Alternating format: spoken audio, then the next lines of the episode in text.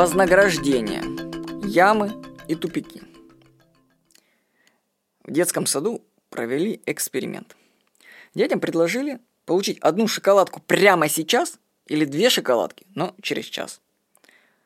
Большинство детей выбрало получить шоколадку сейчас. Когда через много лет ученые сравнили достижения выросших детей, то оказалось, что те, кто отложил вознаграждение на потом, достигли большего успеха в жизни. Вообще, пример с детским садиком и шоколадкой – это классический. Просто люди вот чисто, они ведут себя как дети, они именно хотят мало и прямо сейчас, чем потом в два раза больше. Отсюда, кстати, страсть к кредитам, между прочим. Одни люди залазят в кредит, а другие могут откладывать свое вознаграждение на потом и за счет этого получают большие бонусы. Вот, между прочим, это классика, классика. От, откладывание вознаграждения – это одно из правил успешных людей. Но я приведу аналогию, которую я просто наблюдал в жизни. Кто получит больше удовольствия? Тот, кто залезет на дерево, сорвет и съест зеленый плод, или тот, к чьим ногам сам упадет уже зрелый и сочный фрукт? Вы можете спросить это. Я просто видел люди, как они как безумные, они залазят у нас в Краснодарском крае, ну, можно на улицах прям есть фруктовые деревья. Так вот, они как дикие, они залазят и едят зеленые невкусные плоды. А самое интересное, что все равно они боятся, что им не хватит, поэтому они меня зеленые едят. А потом они созревают, и прекрасно всем хватает. И не нужно никуда лезть. Ты получаешь на земле уже берешь вкусненький фрукт. Но люди, они далеко ушли от животных. Так что дети и взрослые предполагают получать удовольствие сейчас, нежели откладывать его на потом. Опять же, повторюсь, отсюда такая страсть к кредитам. Успех достигается там, где есть лишения. Учеба в школе или институте, занятия спортом, обучение музыке, чтение книг – это все труд, вознаграждение за который наступает далеко не сразу. Ну, здесь можно вспомнить синдром таксиста, который люди работают, потому что они в конце получают деньги сразу. Понимаете? Это, это болезнь таксиста. Он зато их сразу получает приятно, а отсрочить чуть-чуть или на год это вообще для таких людей немыслимо. Чтобы работать сейчас, ничего не получать, и через год я получу сразу много, это не понимают такие люди, они хотят прямо сейчас. Вот. Почему, например, звание доктор наук так престижно? Потому что, товарищи, вот сложно получить.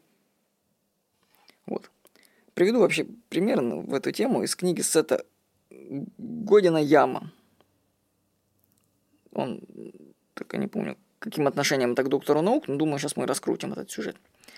Э, вот. Он описывает этот процесс, ну, получения звания, допустим, доктора наук, как яму.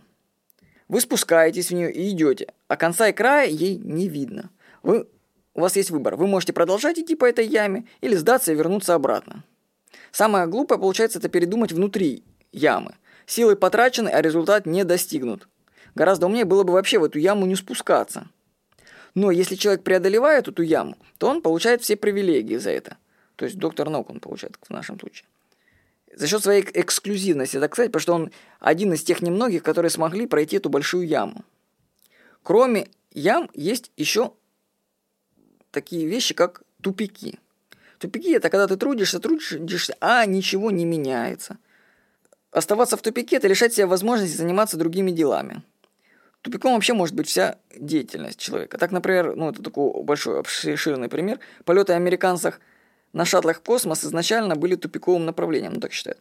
В, в то время как США тратили деньги на подготовку и ремонт шаттлов к новому полету, у нас ну, в СССР каждый раз с нуля строили новые ракеты – что оказалось намного дешевле и выгоднее. И на данный момент шаттлы отменили, а наши ракеты еще летают. То есть э, целые направления, которыми можно заниматься, могут быть вообще быть тупиковыми, и нужно их прекратить тем заниматься.